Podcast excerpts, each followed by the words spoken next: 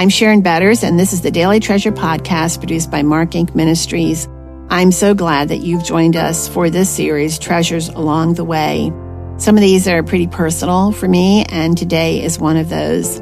It's called Count for Me, Dad. Today's treasure is from Psalm 34:18. The Lord is close to the brokenhearted and saves those who are crushed in spirit. Chuck and I joined the autumn ritual of cheering on our 20 grandchildren as they ran up and down the soccer fields, each one displaying their unique personalities in the way they chased the soccer ball and interacted with teammates. Our son in law coached from the sidelines with these words to his five year old twins This is the one place you don't have to share. You get to keep the ball all to yourself. If someone tries to take it away from you, don't stand back and say, okay, you can have it. He laughed, looked at us, and asked, How do you teach sweet little ones that they must be selfish on the field? We switched fields to watch eight year old Benjamin. Benjamin resembled his Uncle Mark, especially his long lashed blue eyes. The resemblance didn't stop there, though. Benjamin's job as goalie reminded me of Mark's goaltending career. Cheering on the outside, I privately pulled up the family videos archived in my heart. I smiled at the unforgettable scenes of our little guys, Daniel and Mark, running the beehive play, the one where every child on the soccer field hovers around the soccer ball. Chuck and me yelling encouragement from the sidelines.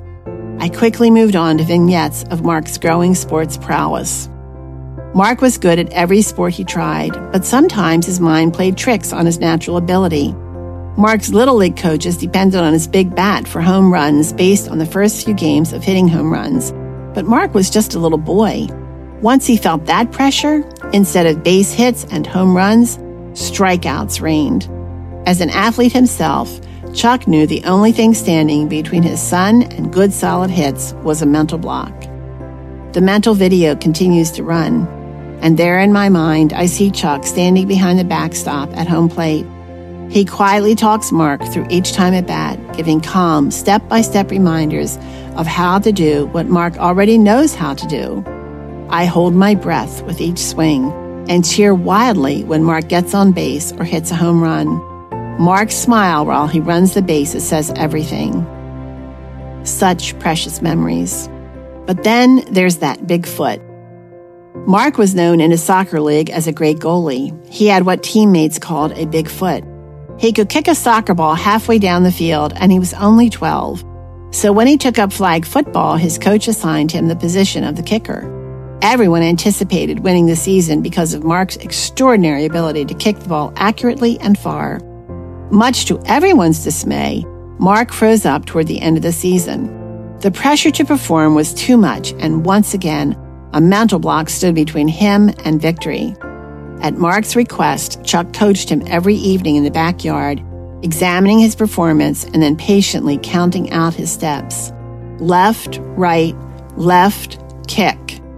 Every time Mark listened, the ball soared, and there was that big grin again, turning his anxious face into one of relief, confidence, and hope. The football season ended with championship games preceded by a kicking contest. Mark's big foot made him the natural choice to represent his team. As we stood on the sidelines, we recognized the fear and watched his body freeze. What to do? We knew he could not kick the ball successfully without his dad's help, but we didn't want to embarrass him by calling out the necessary encouragement he needed. Mark practiced a few runs toward the ball, each time stopping short. He glanced our way, but in his typical reticent manner, he did not ask for help. How could a 12 year old boy embarrass himself by asking daddy for help? Mark's first two attempts in the contest were disappointing. His teammates and coaches held their breath as Mark set up for his third run at the ball. I prayed my mommy prayer Lord, please energize that big foot. Did not care if he won. I just wanted him to do what he was able Without looking at his father, eyes fixed straight ahead, Mark quietly spoke, Dad, count for me. Without a second's hesitation, Chuck called out the countdown. Left foot, right foot, left foot, kick, keeping time with Mark's run toward the ball. Boom, the football soared into the air. there was that joyful smile again, and the fans yelled as his teammates rushed toward our son, knowing he had just won the kicking contest. Friends, sometimes we need a little help from our daddy, actually, all the time. But he knows it's best to wait until we know our need and we're ready to receive assistance. That morning, Mark taught me the value of humility, of admitting to the one who is always ready to count for me, to whisper step by step instructions in my ear, and to cheer me on to victory that is sure to come when I listen to him. I'm so glad Mark asked his daddy to count for him. And oh, Father, we pray that we would learn from this, that we would not hesitate, we would not let our pride get in the way of asking you for help. You are always there, ready. You have promised that your presence will never be broken for the child of God. So, Father, today, count for us. Hey, friends, it's Wednesday, and for those of you who have been around for a long time, you know that on Wednesdays I'm going to tell you about a Help and Hope podcast that's designed to help turn hurting hearts toward Jesus, but also to equip and enable us to walk by faith wherever God has placed us. And this week's podcast is a conversation that our son Chuck had with Jill Stickles and Kim Aquedo. Jill and Kim are founders of Animals and Kids. And you might think, okay, what does that have to do with help and hope? That's why we're calling this Second Chances for Horses Lead to Help and Hope for Children.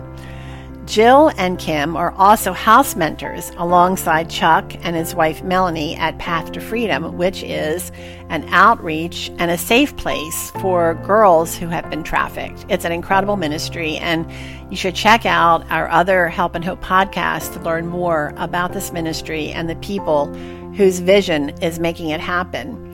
Well, Kim and Jill are a critical part of this ministry, and one of the ways that they are mentoring these broken girls is through broken horses.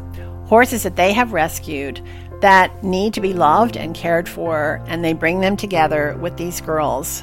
And you can imagine how God is going to use that relationship.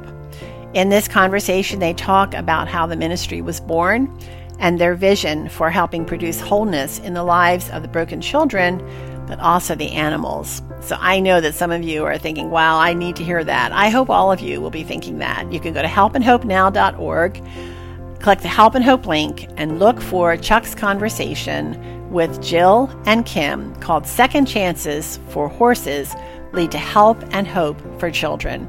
I'm Sharon Betters. Thanks so much for joining us, and we look forward to being with you tomorrow.